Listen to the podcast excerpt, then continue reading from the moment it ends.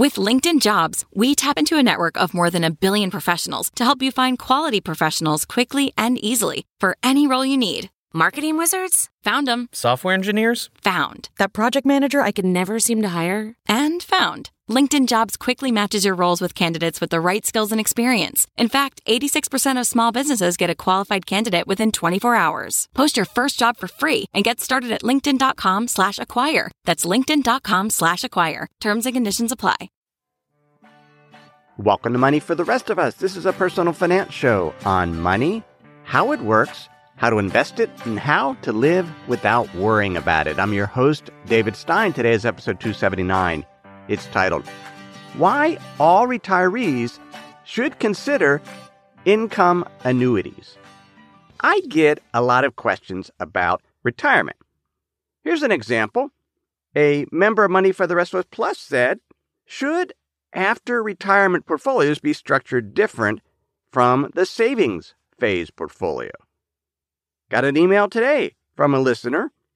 He has about $1.2 million in assets. He's 54, about 400,000 in the stock market, half a million dollars in certificates of deposits, and is considering taking some of that money in CDs and putting it in a laddered portfolio of individual bonds. This would be a portfolio where you have bonds that mature in one year, two years, three, four, and onward. Individual bonds.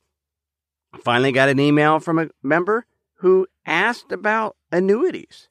Given that they have no children, no debt, they don't want to leave an inheritance to anyone, their primary goal is not to run out of money before they die. He asked, should we put all of our assets into annuities in order to maximize our ability to spend while reducing risk during retirement? Clearly, how we invest and what we do with our money when we're retired is different during the accumulation phase, when we're just seeking to save enough and earn a decent return so we have enough to retire. But what do we do with this nest egg once we're retired? I came face to face with this during the great financial crisis in 2008. We were managing portfolios for financial planners as one of our lines of business. And in the fall of 2008, I went out and met with the clients of one of these financial planners. This was in Baltimore. We managed a stock portfolio and a bond portfolio for this client, and the advisor would allocate mostly retirees into these portfolios. Typically, it was 50% stocks on average. And so these retirees came filing in to this meeting, was held in the evening, and they looked shell shocked. Their portfolios were down 25 to 30%. They were fearful. And as I spoke to them, I tried to calm them, let them know things were going to work out. But at the same time, I recognized that just investment tools isn't going to work. How is a retiree supposed to stomach 50 to 60% drop in the stock market? I spent five months researching retirement income strategies, different ways to go about it. And at the end of that time, I wrote a white paper. And here's what I wrote We believe many retirees are underestimating the risk of depleting personal savings during retirement. The probabilities of retirement ruin can change dramatically based on market return patterns, what's often called now sequence of return risk and inflation over a 35 year retirement window. Entering retirement knowing there is even a 10% probability of prematurely depleting personal savings when that is the primary source of retirement income is imprudent. There are too many unknowns that can potentially lead to catastrophic outcomes. Most retirees with homes wouldn't think of going without fire insurance. Yet the probability of their house catching on fire over a 30 year period is only 1%, much less than the probability of retirement ruin for many retirees. Just as retirees protect against fire, theft, and other risk by purchasing insurance, they should also protect against longevity and other retirement income risk by making sure the majority of their retirement income sources are guaranteed. What are these guaranteed retirement income sources? Defined benefit pension plans, which less than 10% of retirees have. Social Security or other government sponsored retirement programs. And income annuities, sometimes called immediate annuities, a product I knew nothing about when I started that research. That was over 10 years ago. And I've mentioned income annuities on the podcast. I've assisted family members in shopping and purchasing annuities. But it wasn't until I recently read a book by retirement researcher Wade Pfau that I was reminded how important this guaranteed income is so we can get through annuities for funding retirement. The book is titled Safety First Retirement An Integrated Approach to Worry Free Retirement. Reading a book, even if it's a familiar topic, can reinforce points you might have forgotten. You can look at a topic from a fresh perspective. That's what Pfau's book did to me. It's what I hope my book, Money for the Rest of Us 10 Questions to Master Successful Investing, does for you and for those you might give a copy to this holiday season. We're going to dig into some of the lessons from his book and what I've learned over the years about retirement income as a better way to structure retirement portfolios. It's a safety first approach versus a probability based approach. What then is a safety first retirement? Here's what Pfau says in his book. Safety first advocates support a more bifurcated approach to building retirement income plans that integrates investments with insurance, providing lifetime income protections. And that's what I described in my retirement income paper.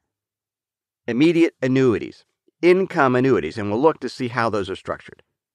Regarding a probability based approach, here's what Pfau writes Probability based advocates generally view annuities and life insurance as unnecessary in retirement. They see the stock market as a straightforward way to obtain superior retirement outcomes. Probability based approach focused on spending rules. What's a sustainable spending rate? The 4% rule, or other ways of going about it. Pfau writes In fact, the general view of safety first advocates is that there is no such thing as a safe withdrawal rate, such as the 4% rule, from a volatile portfolio. A truly safe withdrawal rate is unknown and unknowable. Instead, what safety first advocates do is they risk pool using insurance. And the benefit of that is it requires less assets to cover your lifetime spending amount. It, as Pfau points out, effectively reduces the potential overall cost of retirement less money because of these income annuities. How do they work then? It's a contract with an insurance company. You give the insurance company a lump sum, the premium, and the insurer promises to pay a specific periodic dollar amount, usually monthly, for the rest of the retiree's life, and depending on the contract, the lifetime of their surviving spouse. Generally, they're set up as a level payment but you can get them with a cost of living adjustment. I wrote in the paper with an immediate annuity, the retiree eliminates longevity risk, market risk, and, if desired, inflation risks if an indexed annuity is purchased. When we are using a probability based retirement approach, trying to figure out how we should invest all our funds, what the spending rate should be, we have to plan for extreme events. That we're going to live to be 95 or 100, and that market returns will be below average.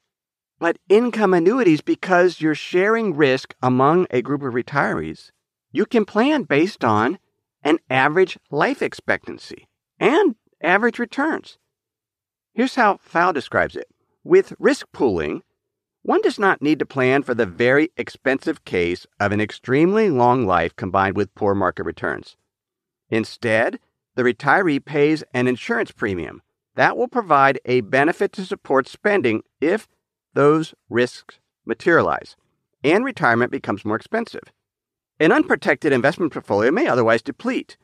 Insurance companies can pool sequence and longevity risk across a large base of retirees, allowing for retirement spending that is greater than the sustainable withdrawal rate from investments for someone self managing these risks. You get more bang for your buck with an income annuity. How long can you expect to live? There's a study by the Transamerica Center for Retirement Studies that was released in December 2018. It was titled How Today's Retirees Are Financially Faring in Retirement. And one of their questions was How long do you think you'll live? Or what did you assume in your retirement plans that you would die? Now, no one knows. The median was age 90, although 52% said they weren't sure. Here's what actuarial studies show. This is from a website called longevityillustrator.org. And they compare smokers and non smokers with excellent, average, and poor health, both females and males.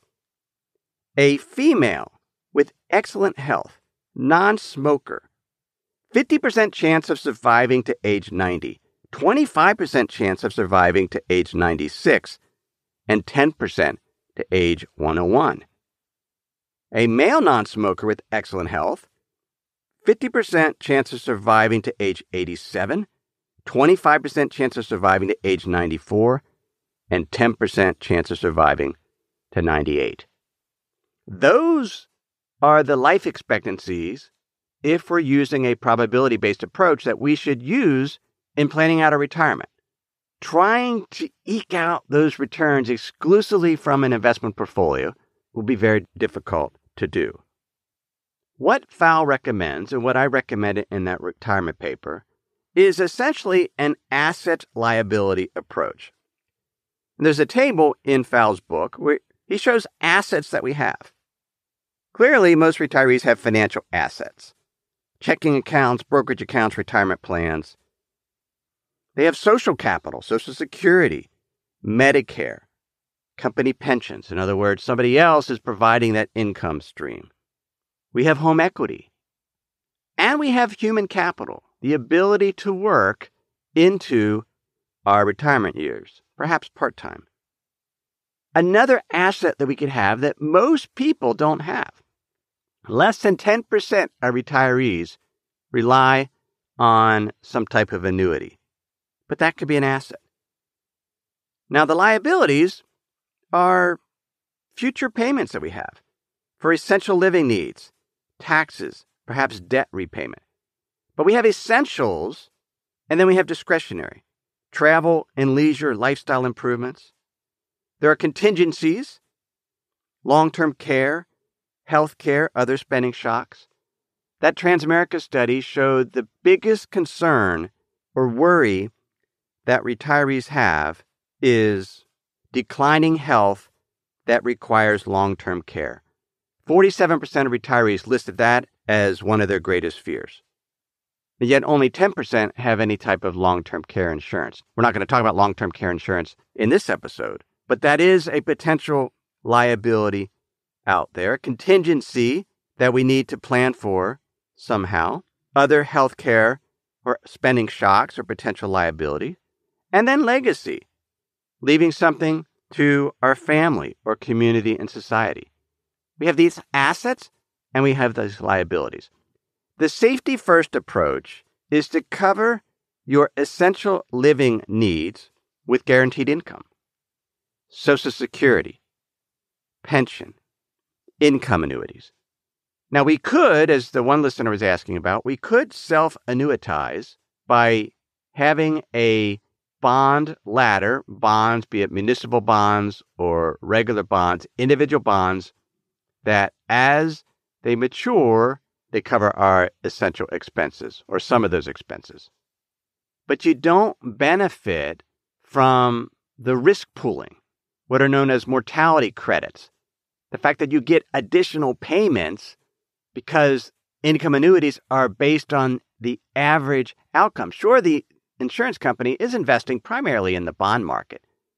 Generally, they can earn higher returns than us because they have a much longer time horizon and they're not having to do a laddered bond portfolio. But we could self annuitize, but we can get a higher payout if instead of doing that, we cover those essential expenses with Social Security or your particular government's retirement plan, a pension, a defined benefit plan if you happen to have that, and an income annuity. And by doing that, we can invest the rest of our assets more aggressively. If we have our essentials covered through guaranteed income sources, then our remaining assets can be invested more in stocks or more aggressively because we, we're not subject to that sequence of return risk. Before we look at how much income annuities pay out, let me pause and share some words from this week's sponsors. Sometimes it's just nice to sit back, relax, maybe even take a nap. That's not what you want your money to be doing. You want it to be working hard for you, earning interest, generating returns. That's where the Betterment Automated Investing and Savings app can help. Betterment's technology gives you advanced tools that are built to help you maximize returns.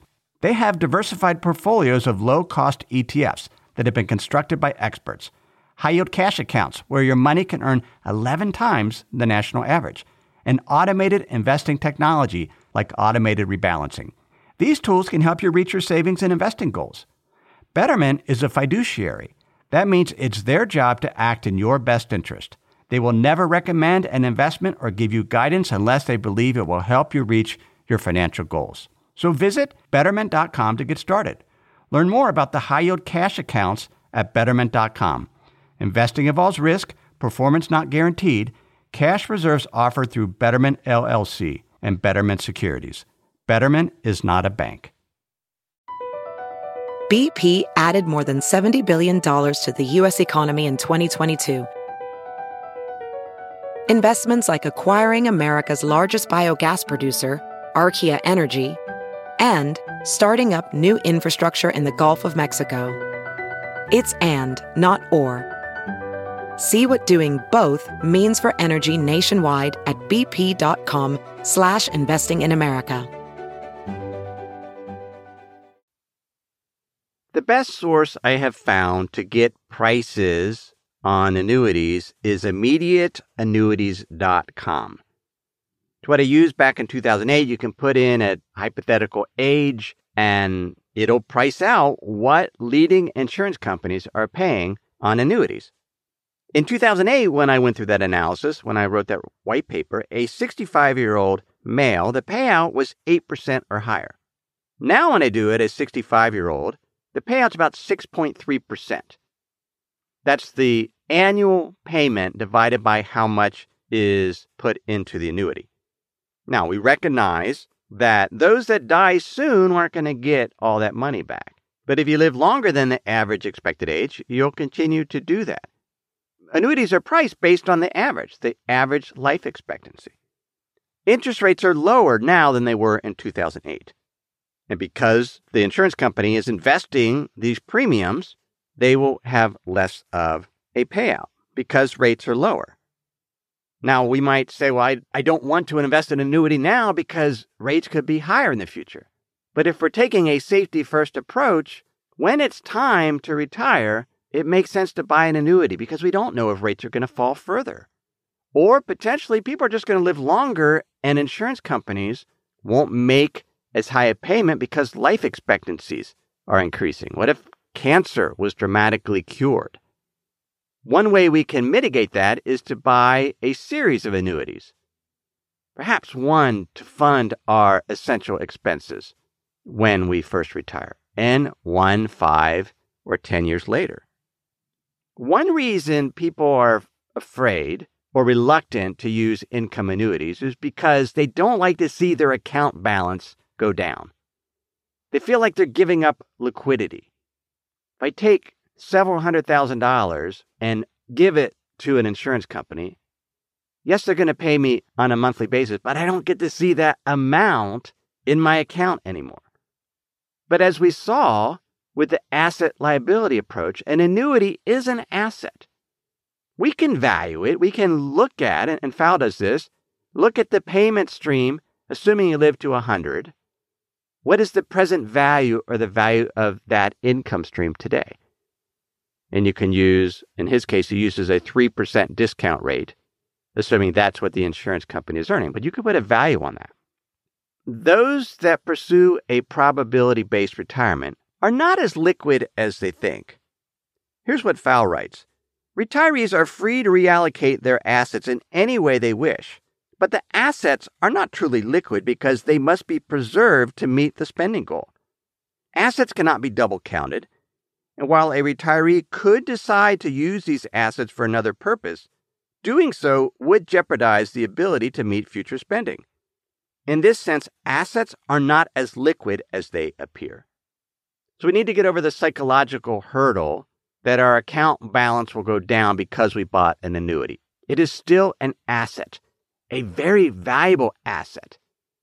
And using these income annuities can make the overall cost of retirement lower because we don't have to plan for extreme events, poor returns, poor sequence of returns, and living beyond age 100, which by extreme isn't necessarily bad. Some people want to live that long.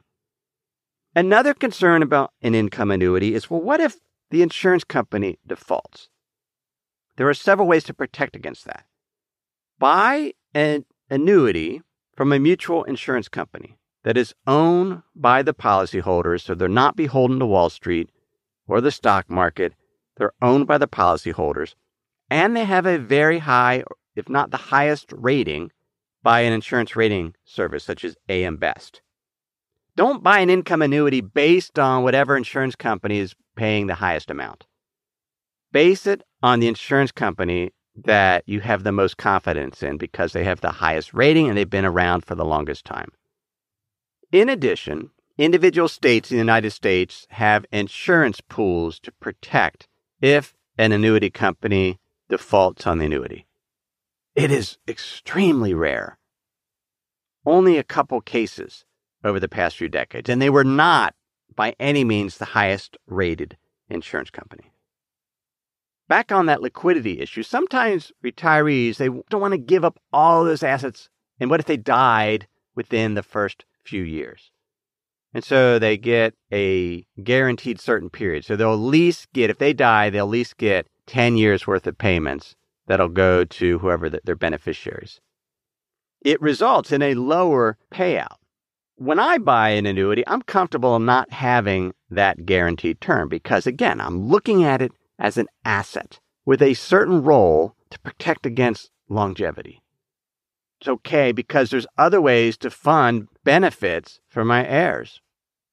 I could buy a life insurance policy to do that. Another consideration if you just love to invest, you don't want to give up some of that opportunity to invest by buying a income annuity is what if our cognitive abilities decline? When we're not able to invest like we could. We just don't have the skills to do so. Maybe we get dementia. An income annuity can protect against that because we're not so dependent on our investment portfolio. That survey of how today's retirees are financially faring by the Transamerica Center for Retirement Studies had some sobering statistics. 36% of retirees has seen their personal financial situation decline since entering retirement. And here was a shocking figure 56% retired sooner than they had planned. 54% was employment related. They lost their job there was an organizational change at their place of employment. They were unhappy with the job. Now, 11% took a retirement incentive or buyout. 47% retired earlier than planned because of health related or family re- reasons. They had to become a primary caregiver or their own health. Only 11% retired sooner than expected because they found they had saved enough money and could afford to retire early. Now, while 56% retired sooner than they had planned, 9% retired later than they had planned. 75% it was financial related. They needed the income. They hadn't saved enough for retirement. Now, there was also a healthy percentage that enjoyed their work and wanted to stay active and keep their brain alert. Continuing to work in retirement is a great thing, and we should hopefully do that in a job that we enjoy, that we can give back to the community. But we don't want to be in a position that we can't retire because we haven't saved enough or forced to retire and then not have enough. And the best solution I know to help overcome that are immediate annuities, income annuities. They're a great tool. And I, as I said, I knew nothing about them. And I'm going to use it in my retirement for sure because I like the idea of being able to better maximize my nest egg because I am offloading that longevity risk and market risk to the insurance company. I don't have to plan for extreme events. I can plan for average outcome and cover basic needs with guaranteed income. It's a safety first approach, and it makes retirement planning so much easier.